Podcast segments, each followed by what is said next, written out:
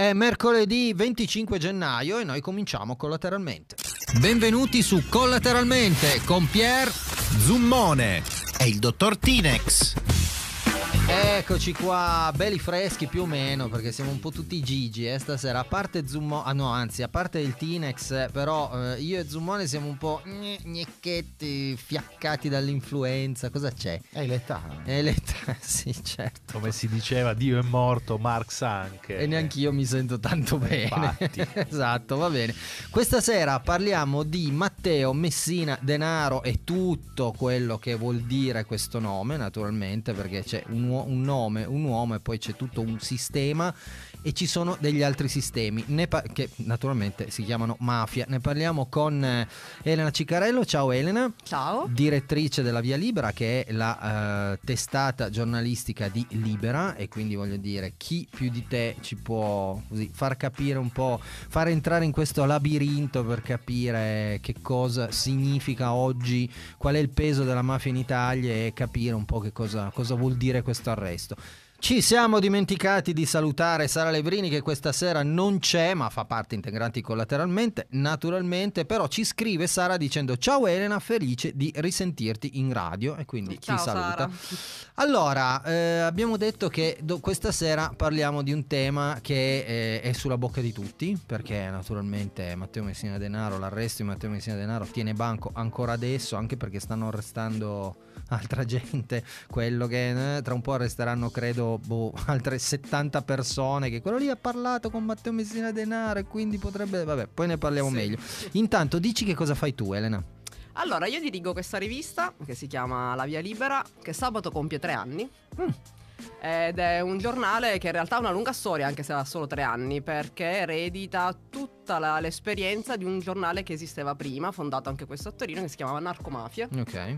Ed è un giornale che guarda le mafie con un occhio un po' aggiornato. Ecco infatti per quello abbiamo cambiato anche il nome per allargare anche ad altri temi avere insomma una prospettiva un po' più ampia sui temi visto che mutano nel tempo cambiamo anche noi il modo di raccontarli eh sì perché oggettivamente Narcomafia era un po' verticale no? invece in questo caso magari allargate un po' l'orizzonte, allargate un po' lo sguardo anche su tutto quello che può essere la mafia, magari non legata alla droga tendenzialmente. Quello di sicuro, e poi in, in generale guardiamo a dove si colloca la mafia all'interno della società. Eh. E quindi parliamo anche di migranti, di problemi legati al clima, di adolescenti, insomma tutta una serie di temi che non sono direttamente connessi alla mafia, ma che poi fanno, insomma, in qualche maniera il quadro dei problemi della nostra società. Nella nostra società. Zummone, sali in cattedra perché voglio dire, insomma, Smone, Libera, eccetera. Io e il Tinex questa, questa, sera siamo dei comprimari, più il Tinex che me, però vabbè. Vabbè, adesso non, non, non, non la, la, buttiamo subito. È stato bello, eh, vi saluto, eh, Ciao. ci vediamo alla prossima. Ciao. Vai Zumone. Ma allora io la, eh, la, prima, cioè ancora prima di arrivare al tema, in realtà ti chiederei ancora un, un pochino di te, nel senso che ci piace raccontare dei nostri ospiti certo. e quindi come sei arrivata a dirigere la via libera, perché non è che è stato un passo immediato, prima c'è un percorso di studi, di, di lavoro anche.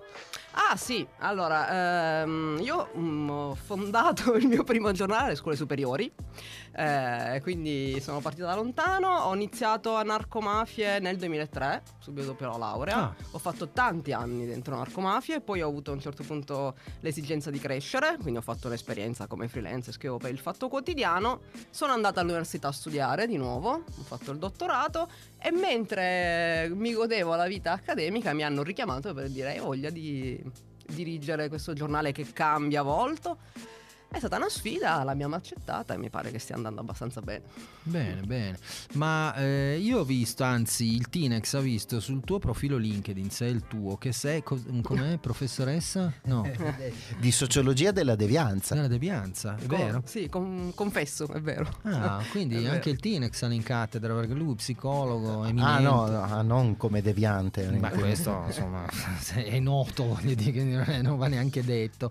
Sì, quindi in pratica ti chiamano per fare appunto questa, questa nuova esperienza e tre anni sono passati. Sono passati, ovviamente quando mi hanno chiamato abbiamo ricostituito una squadra nuova eh, e abbiamo cominciato, io dico che abbiamo cominciato ad aprire degli scatoloni mm. abbiamo cominciato a focalizzare alcuni temi, ad aprirli, a vedere cosa ci stava dentro. Mm. Per cui ogni numero, un numero esce ogni due mesi, abbiamo affrontato un tema diverso. Il primo numero, che tra l'altro vi ho portato se volete vederlo, Grazie, certo, è, eh, parte proprio dalla mafia siciliana, perché ci sembrava ovvio ripartire da lì.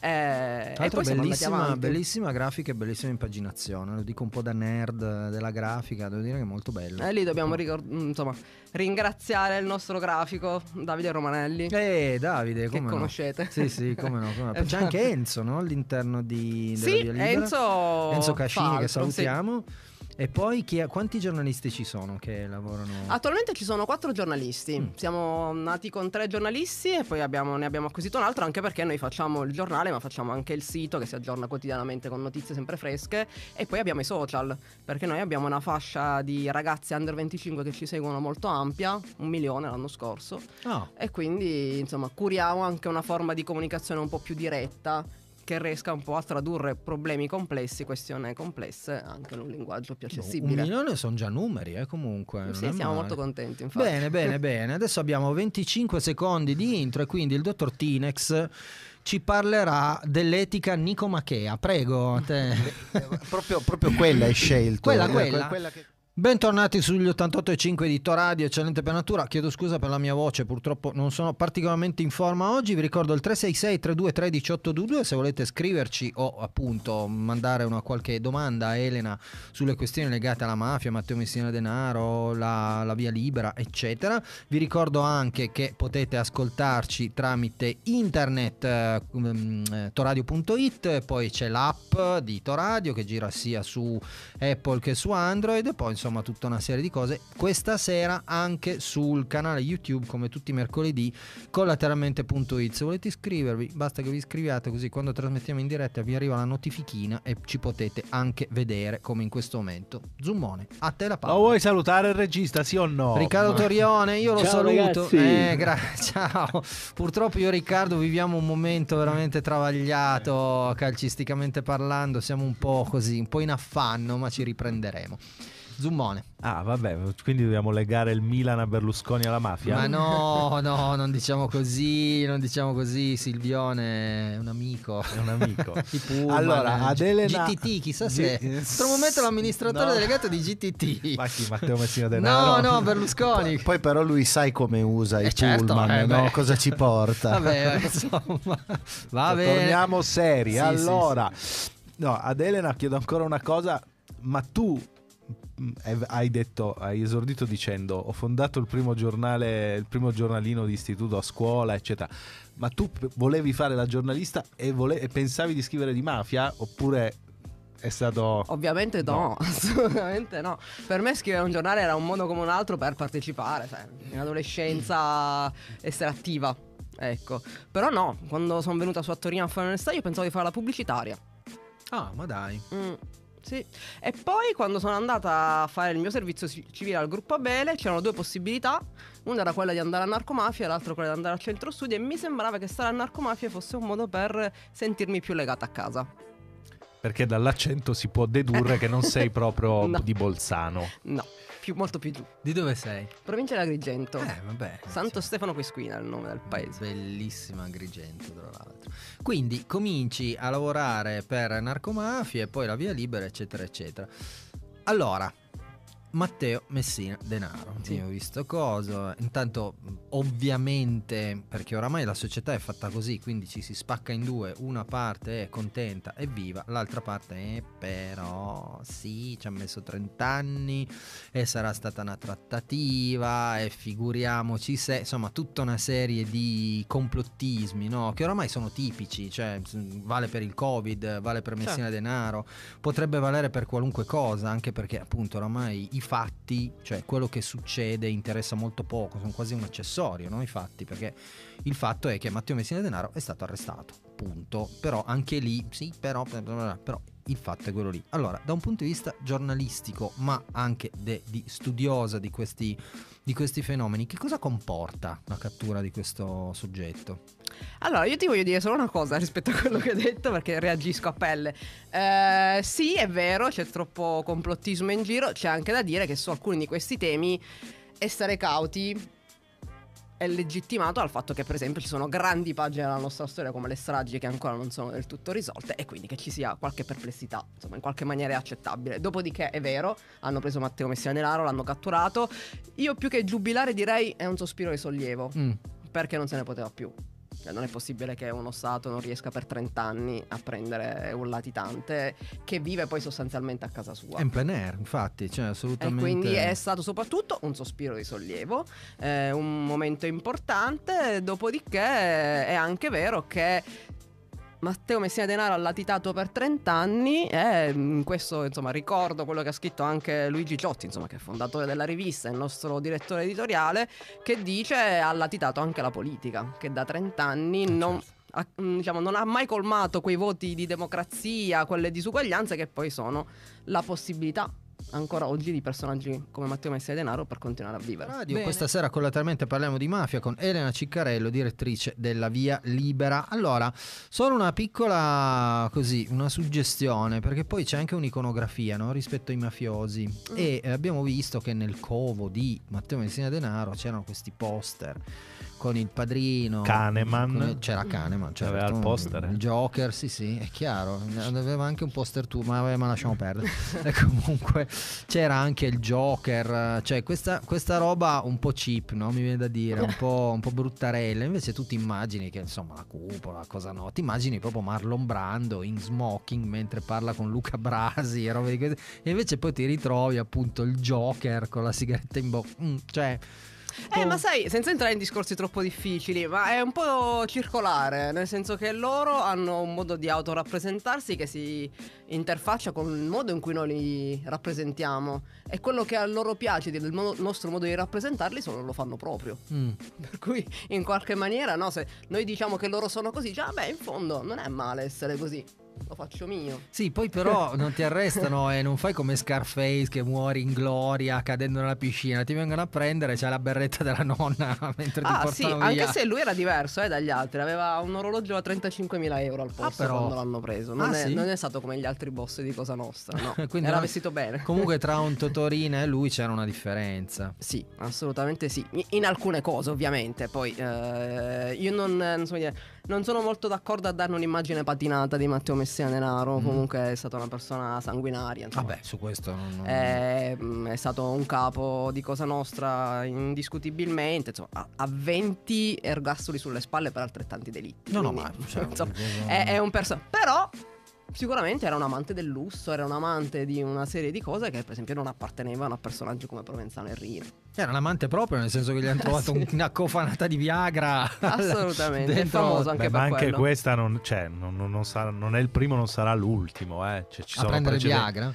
No, ad avere tante amanti o comunque ah, ad, ad, essere un donnaiolo, comunque eh, essere ma, ma anche da... solo in questa stanza, vabbè, lasciamo perdere. No, io parlavo della mafia, ma comunque non... Stasera devo martellare un po'. Il Tinex, perché lo vedo spento. Dai, Tinex, fai una domanda. No, no, no, sono spento. Mm. No, no. Sì, una domanda ce l'ho.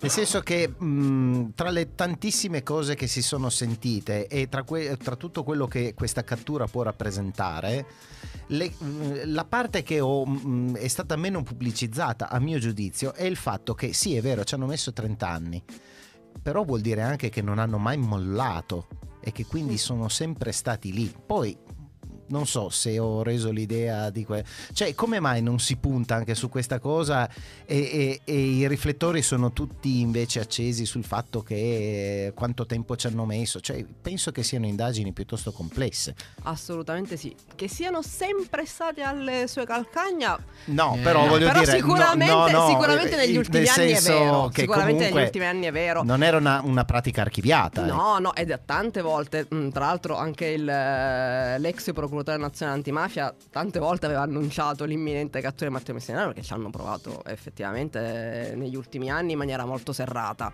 Non a caso hanno arrestato centinaia di persone attorno a lui negli ultimi anni. Hanno cercato in qualche maniera di fare deserto, sia relazionale sia di, eh, anche di denaro dobbiamo ricordare che hanno cercato proprio di lasciarlo il più possibile eh, all'asciutto da questo punto di vista, perché una delle cose più importanti da dire su Matteo Messina Denaro era che era tutto quello che abbiamo detto, ma era una persona di relazioni, era uno che gestiva un grandissimo capitale economico e un grandissimo capitale di relazioni. Sì, quindi aveva ma relazioni all'interno del suo inner circle oppure anche appunto politica, imprenditoria? Ovviamente è la famosa borghesia mafiosa su cui si indagherà d'ora in poi, però ci sono già delle cose che sappiamo, per esempio negli ultimi anni hanno sequestrato tantissimi beni a prestanome, fiancheggiatori, insomma soggetti che in qualche maniera investivano del denaro che si riconduce direttamente a Matteo Messina Denaro e parliamo di imprenditori dell'eolico, della grande distribuzione, insomma, sì, sono sì, imprenditori di un certo tipo. Certo, Poi va si, bene. Si chiama così denaro. Eh, esatto. Eh, sono investi denaro su È denaro. È il re del denaro lui. 20 e 42, vi ricordo il 366 32 13 822 se volete scriverci, farci qualche domanda sulla mafia, perché questa sera parliamo di Matteo Messina Denaro, ma di mafia più latamente, potete anche vederci sul canale YouTube di Collateralmente. Bene, Zummone, siamo qui con Elena. Ma allora, io riparto da una cosa che hai detto, cioè il fatto che tu l'hai definito un sospiro di sollievo, no? no e, ehm, e, io pensavo questo in questi giorni, volevo chiederti questo. Da una parte c'è chi ha festeggiato, esultato e mi verrebbe da dire, e ti chiedo se sei d'accordo, forse ci sarebbe da festeggiare ed esultare se lui scegliesse di collaborare. Mm. Prima cosa. Seconda, ma secondo te non ci stiamo concentrando un po' troppo su alcuni particolari tutto sommato irrilevanti? Cioè che l'ultima spesa fossero due drer, il detersivo sì. e la carne tritata e ce l'hanno ripetuto in tutte le lingue potevamo farne a meno, vivevamo bene lo stesso. Cioè, forse le questioni cruciali su cui concentrarsi sono altre. Ah, sono assolutamente d'accordo. Quello diciamo, è un po' il vizio della stampa, ecco, e dei media in generale. Sì. Appena si apre un tema che diventa purtroppo trendy Mm? come può essere anche la cattura di Matteo Messina Denaro, a quel punto bisogna scriverne per giorni fino a che non è esaurito e fino a che non ha il segnale che non ti seguono. Quindi diciamo, quello è un vizio che vale per qualsiasi argomento.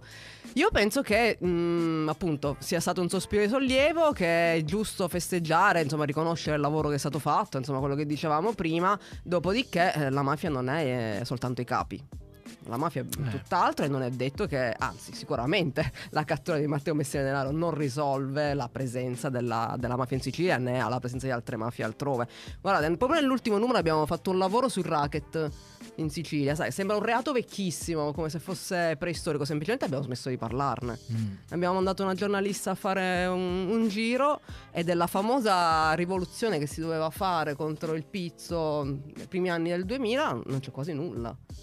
È tutto come prima, tutto come mo- modificato perché si modificano i mercati, ma a parte quello. Sì, magari puoi pagarlo col POS. Ecco. No, eh, la, la, cosa interessante è che eh, adesso quando abbiamo intervistato anche il presidente di Confindustria Sicilia, lui ci ha detto noi cerchiamo di dire ai nostri imprenditori che non è più un obbligo come prima. Ah, ecco, è una, adesso è una scelta volontaria ah, e quindi loro non possono farlo, sono invitati ovviamente a non farlo perché se no verrebbero espulsi da, da Confindustria, però ci sono dei dati al fatto che grandi mh, mm, realtà economiche vanno giù e anziché fare la trafila legale, normale, vanno alla mafia per avere le autorizzazioni in fretta. Sì, è incredibile, cioè, continuiamo eh, Purtroppo questo non succede solo in Sicilia. E eh, non succede eh, solo no, in Sicilia, adesso stiamo parlando di quello. inchieste in Piemonte che lo dimostrano. Eh certo, ma infatti volevo legare un po' questo discorso alle, alle mafie, nel senso sì. che Cosa Nostra, insomma, c'è una storia di stragi e poi di essere di nuovo acquattati e quindi di non fare casino, però tendenzialmente da quello che si capisce Cosa Nostra adesso è molto in calo se esiste una classifica uh-huh. rispetto a quella che è l'andrangheta o ad, altre, o ad altre organizzazioni criminali. Secondo te perché? Beh, eh, le ragioni sono molte, proviamo a prenderne qualcuna perché sennò la facciamo troppo lunga. Eh, uno dei motivi è che su Cosa Nostra si è lavorato sin da mm, tempi più antichi. Mm? Mm. La prima commissione parlamentare antimafia nasceva per combattere Cosa Nostra, le altre mafie dovevano essere proprio tematizzate ancora e questo è uno dei motivi. Il secondo motivo è che Cosa Nostra è molto, era e è molto verticale e quindi in qualche maniera disarticolando i vertici ovviamente ha avuto, ha avuto dei, dei, problemi non indifferenti di riorganizzazione. Infatti, adesso siamo tutti qua a chiederci che cosa succederà. Eh, chi mm? è quello giusto? Cosa succederà se rimarrà verticale come è stata fino adesso, oppure diventerà più reticolare, no? Come sono certo. le altre mafie. Certo. Le altre sono state lasciate, diciamo, mm, più libere negli anni. Oggi, ovviamente, non è più così. E l'andrangheta probabilmente è una delle mafie su La cui c'è maggiore attenzione. Questa sera collateralmente parliamo di mafia. Lo facciamo con Elena Ciccarello, direttrice di eh, La Via Libera. Direi Tinex. Sì, Tinex ha eh, una curiosità, vorrei capire questa cosa perché le, tra le tante amenità che sono state dette eh, si, si, sono concentrati molto sul fatto che adesso bisogna curarlo mm. perché è malato di cancro e quindi bisogna curarlo. E una parte abbastanza consistente della società civile eh, trova che questa cosa sia assolutamente indegna. Mm. Cioè, non, come, come, si fa a risolvere un problema come quello della mafia quando una parte della società civile non riesce a capire che siamo in una società di diritto, ci sono degli obblighi, lui è un essere umano e quindi lo curo. Stasera ho sentito Giordano che bestemmiava quasi dicendo che Vabbè. sta in una, in una, stanza da solo. Vabbè, ma Giordano. Elena, hai un minuto e mezzo per rispondere a questa facilissima domanda. Rispondi io, tu, dai. Io sai che faccio fa- domande facili. No, ma facciamo una cosa, facciamole rispondere dopo. Aggiungiamo un pezzo alla domanda, nel senso che eh, la riflessione, secondo me, non è quella del non curiamolo perché è impossibile, mm. non, sarebbe, non, non sarebbe sensato, non sarebbe civile e non devi scendere evidentemente a livello Esa- barbaro. Esatto, il concetto certo, che faccio però, quello che fanno loro. Certo, però ti rompe un po' le balle. Eh, eh ho cioè, capito. A, ma... me, a, me, un po' le rompe, nel senso che questo è un assassino. Eh, assolutamente non pentito, poi lo vedremo, ma boh, vedremo. Cioè, il fatto che lo devi curare e lo fai, lo fai per dovere, però ti rompe. A me, a me rompe, poi lo fai naturalmente. Capisco, è giusto eh, farlo. Qui stiamo mescolando però questioni di diritto eh con no, questioni son, emozionali. no, ci sono due piani. Beh, certo, ma c'è anche eh, l'emozione. Eh, nella, sì, nel, però... Dire, se tu sei uno dei familiari delle persone che ha ucciso e questo magari ti, ti, ti arriva al retropensiero, per cui dici, eh vabbè, eh, però magari l'hanno arrestato perché doveva essere curato e questo mi ha ammazzato mia sorella, mia cugina, eccetera, è chiaro che quindi mh, attenzione a non eh, poi esondare dall'altra parte dicendo no, signori, è così e basta perché è giusto. Sì, è vero, no, è ma giusto, ma non è così e basta. Si accoglie ovviamente anche il messaggio di chi eh, questa anche il messaggio di chi eh, questa cosa la patisce in questo modo. Però siamo 60 milioni e non siamo 60 no, no, milioni no, ma io te lo dico per me, cioè, secondo me. No, ma se volete parlare solo voi due, io e Elena ma usciamo. no, perché eh, ho detto che risponde. ha detto che risponde dopo, e allora. Sei sempre polemico, guarda. Sì, inutilmente. Eh. Perché mi sembra che sia eh, eh, il vecchio adagio di Einstein che dice che non si può risolvere un problema con lo stesso atteggiamento mentale che l'ha creato. Certo. E questa cosa qua, in riferimento alle cure da prestare stare all'uomo non al mafioso. No, no, no, certo, certo. È un modo per, non so come dire, ma per duplicare. Per elevarti. No, eh, ti, ti, ti, devi elevare e dire, bene, comunque lo curo perché eh, è un essere umano. altrimenti la pena di morte è dietro l'angolo. No, no, ma sono figurati, sono d'accordissimo. Bene, dai. Secondo me deve eh. rispondere eh. Andrea, però, perché lo vedo fremere. Poi, poi aggiungo qualcosa anch'io. Beh, certo, a tra poco. Vi prego, vi prego, ordine in aula. Eh no, che viene in mente Zalone. Cosa... Ma smettila, ma perché? perché? Sempre riferimenti altissimi. Eh, eh. Tu che hai parlato della nuova dieta dimagrante, lasciamo stare. No, no, ecco, di questa cosa non possiamo parlare perché intanto c'è una signorina e quindi non, non vorrei mai che... Ma, ma ti pare veramente da tirar fuori le diete dimagranti? Associate. Aspettiamo una risposta dalla nostra No, ospite. ma figurati. no, ma sulla ci... dieta, su quello che abbiamo ah, detto okay, prima. Giusto, ecco, infatti. Ma vedi, guarda che detta, detta ma è, poteva anche essere interessante la dieta, eh, però ma un'altra volta. Fuori magari, onda. È una dieta prettamente. Oggi è uscito uno studio secondo cui. Eh, adesso appunto una piccola parentesi solo adesso perché. lo deve dire, t- l'ho costretto ma, a dirlo. Ma perché il Tinex è una persona greve e quindi non lo sappiamo. No, perché mi punto... interessano le sfaccettature più profonde della Bene, psiche. allora lo chiediamo anche a chi ci può scrivere al 366 32 13 15822 perché è uscito uno studio, non so da dove, evidentemente, Stanford University yeah. o roba di questo genere, per cui la dieta più efficace in assoluto è quella che concerne, beh, maschile naturalmente, mm. quella che concerne la masturbazione e quindi bisogna eh, perlomeno, perlomeno tre volte al giorno per dimagrire. Che uno dice, Ah, ma- ragazzi, eh, infatti Ci vuole anche tempo. ci va anche, ci va anche tempo. Le, le battute si sprecano. Sì, ovviamente. no, ma infatti, infatti, va bene. Chiusa la parentesi sul dottor Tinex, grazie per questo contributo elevatissimo. E appunto, c'era una domanda prima. La domanda era ehm, rispetto a Matteo Messina Denaro, rispetto a tutto quello che è un po' il concetto di eh, carcere, insomma, quello che è, Mhm. co- e, e di supporto sanitario. Insomma, che cosa ne pensi? Sì, volevamo fare reagire lui oppure no?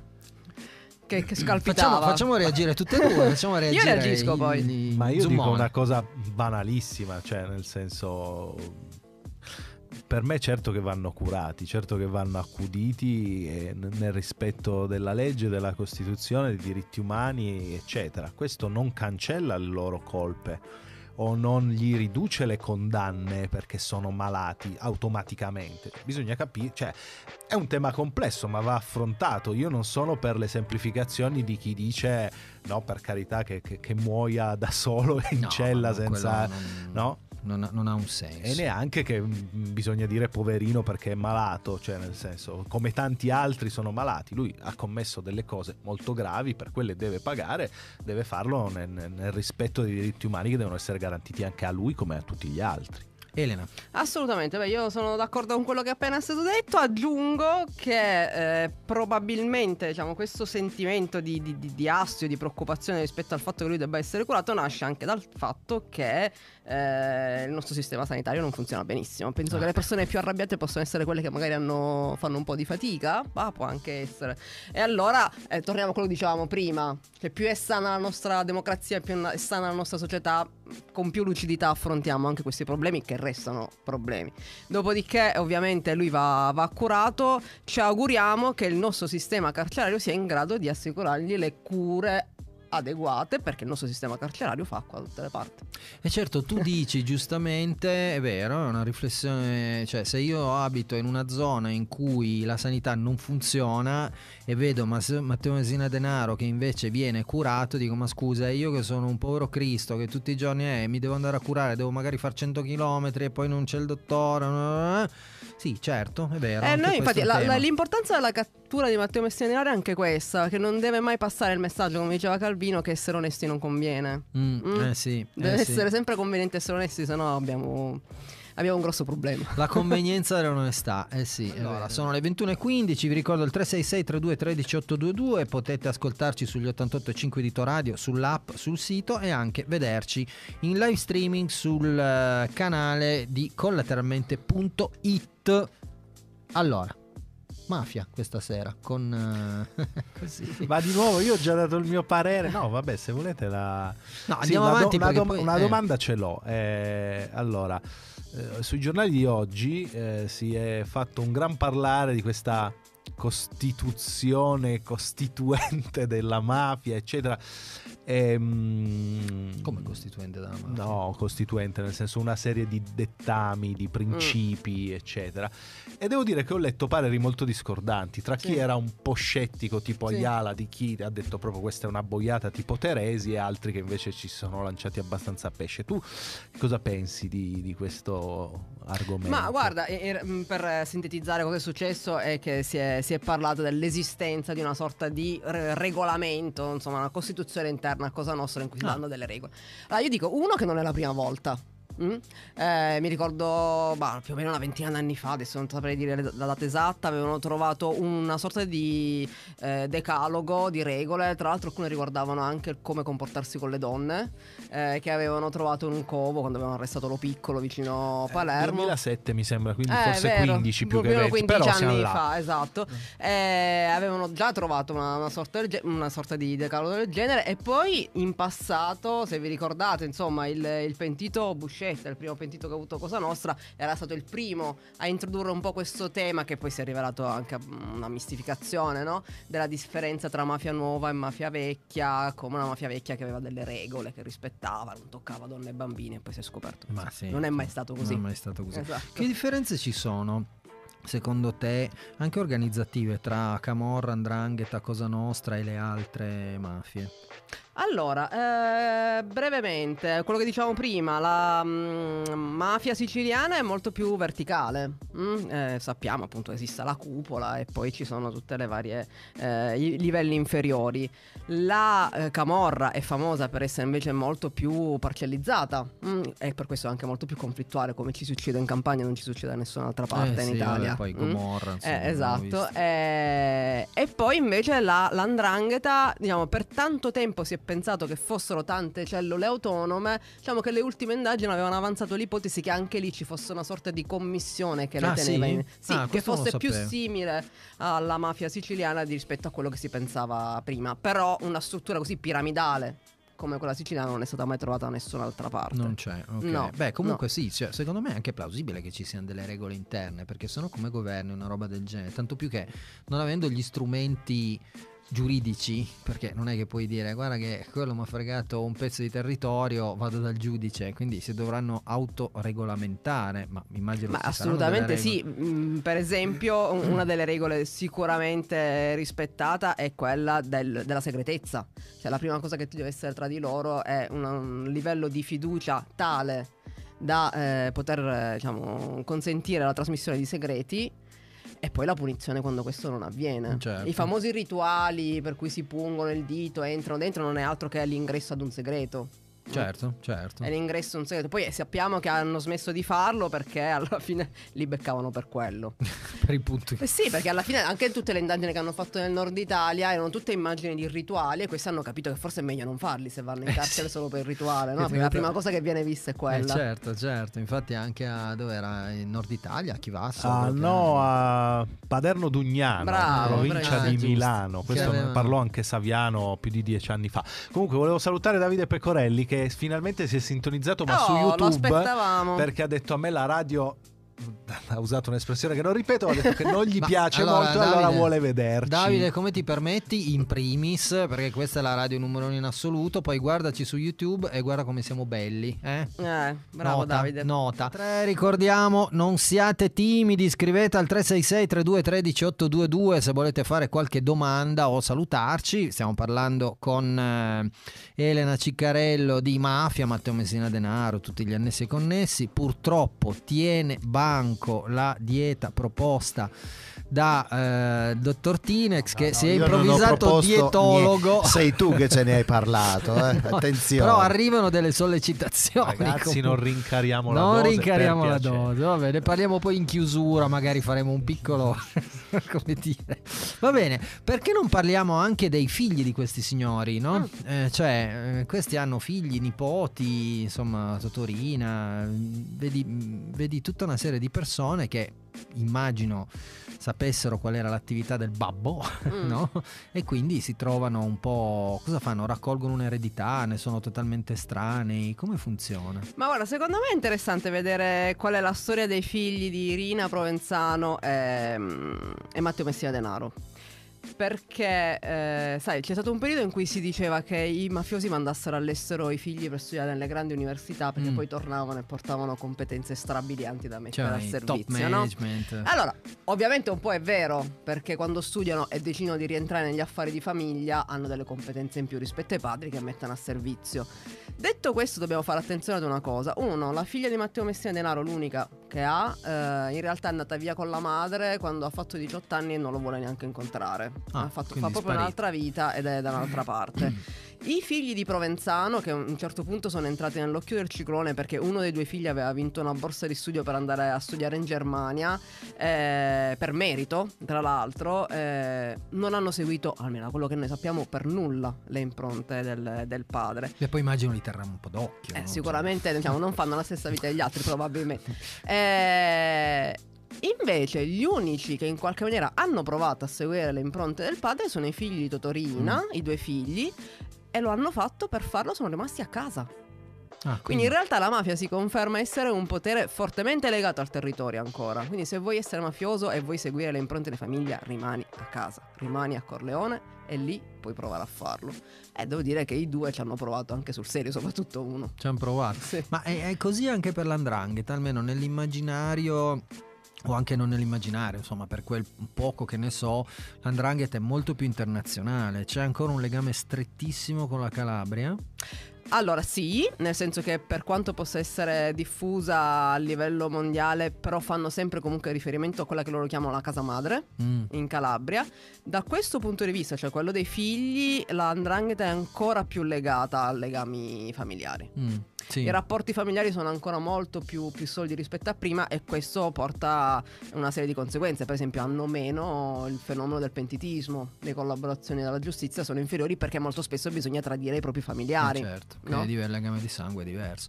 Io mi ricordo una cosa, poi Zumone magari aiutami tu per capire di che cosa stiamo parlando per, la- per circoscriverla, ma un, un processo in cui una ragazza che era evidentemente mh, collusa, insomma una familiare, andava dai parenti e, e e da altri a dire mi raccomando quando parlate con il giudice parlate sgrammaticato devono pensare che siamo ignoranti non, non- non dobbiamo Non ce l'ho pre- confesso che non ci ho presente mi a cosa ricordo, fai riferimento. mi ricordo un particolare di questo genere che mi colpì molto perché Ah. questa aveva studiato in Inghilterra oggettivamente però sembrava quella che aveva in meno la situazione dice mi raccomando dovete sbagliare i congiuntivi eh, comportatevi Ah, come dei eh, però questa cosa qua è sinonimo di grande intelligenza Assolutamente, poi eh, ovviamente gestire un potere in maniera segreta richiede delle abilità, delle competenze, questo non, non c'è dubbio.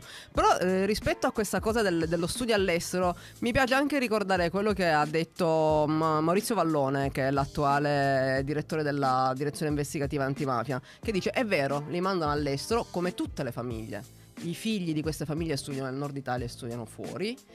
Però questo non sempre vuol dire che tornano in famiglia a fare questi affari. Molto spesso vedere un'altra vita, vedere un altro mondo li porta invece via. E quindi questa in realtà è una speranza. Bene, allora siamo qui a parlare di mafia su Collateralmente con Elena Ciccarello, direttrice della Via Libera. A questo punto parliamo un attimo della Via Libera. Dove la trovo? Dove la troviamo per, per leggerla? Allora, online www.lavialibera.it, lì potete leggere tutti gli articoli che noi pubblichiamo gratuitamente sul sito. Poi se volete comprare un numero volete abbonarvi, c'è la pagina dedicata e potete farlo ovviamente. Abbiamo anche un servizio di newsletter. C'è anche un'altra via molto interessante che è quella del tesseramento a libera. Eh certo, perché Mm. se ti tesseri a Libera ti arriva in automatico, giusto? Esatto, puoi scegliere ovviamente un tesseramento differenziato in base al tipo di abbonamento che vuoi, però sì. Tesserate via Libera, date retta, che vale sempre la pena. Allora, eh, Tinex, tu avevi una domanda. Sì, perché parlando di, di tante cose mi è venuto in mente che ieri ho visto un, eh, un pezzo, eh, il pezzo di PIF a carta bianca dove si è eh, scagliato eh, contro questa persona anziana che in qualche modo, eh, come dire, riteneva che l'arresto di Matteo Messina Danaro non fosse stata una cosa ben fatta per tutta una serie di motivi e quindi mi è venuto da riflettere sul fatto che c'è un consenso anche della società civile, altrimenti la mafia, come ci siamo detti, non potrebbe stare in piedi. Ma Certo. ecco, ma quanto può essere sviluppato? Cosa si può fare in quei casi? Cioè, è, è il vecchio, il solito discorso che dove manca lo Stato arriva la mafia. Cosa... Mm, no, io lo sposterei più su quello che abbiamo detto prima, cioè il fatto che appunto c'è una classe, per esempio, imprenditoriale che trova conveniente appoggiarsi ai servizi che la mafia offre. Perché adesso non so chi fosse questo signor anziano e che tipo di estrazione avesse, però una cosa è diciamo, un sentimento anche legato a una cultura un po' retrograda, insomma, ad ad una certa appartenenza territoriale, a un certo modo di vivere. Un'altra cosa molto più preoccupante dal mio punto di vista è il fatto che lo facciano persone che hanno gli strumenti culturali, gli strumenti economici per non fare questo tipo di discorso. Eh sì, perché è quello il problema. Cioè, perché quello che chiede il favore perché non ce la fa, eccetera, lo, compre- cioè, lo comprendo nel senso che capisco il fenomeno. Non Sì. riesco a capire Magari sai, in un piccolo paesino sei sempre vissuto con un boss locale che ha dato lavoro. Non, non va bene, eh, ovviamente è inaccettabile come discorso. Però posso capire che se sei una persona anziana lo conosci quella forma di potere e in qualche maniera ci hai fatto i conti tutta la vita.